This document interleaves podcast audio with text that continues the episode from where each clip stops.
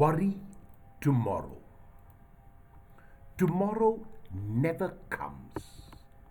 This statement is so simple and carries within it a very profound truth.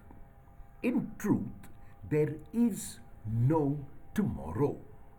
Thus, worry tomorrow means one will never be able to worry if one keeps the worrying for tomorrow.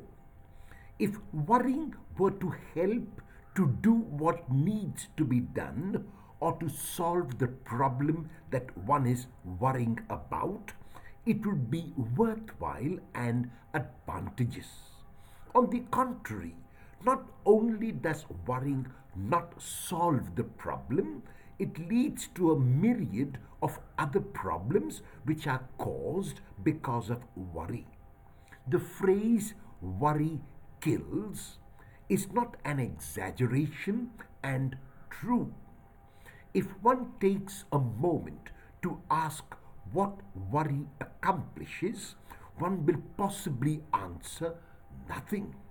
However, this is not true because worry creates a negative tension in the body, which in turn affects the peace of mind and heart. Constant worrying leads to psychosomatic ailments of one kind or another, which in turn lead to worrying even more. Now, the worry will be about the ailment which was caused by worry. If one is by nature a worrier, one can still worry, but tomorrow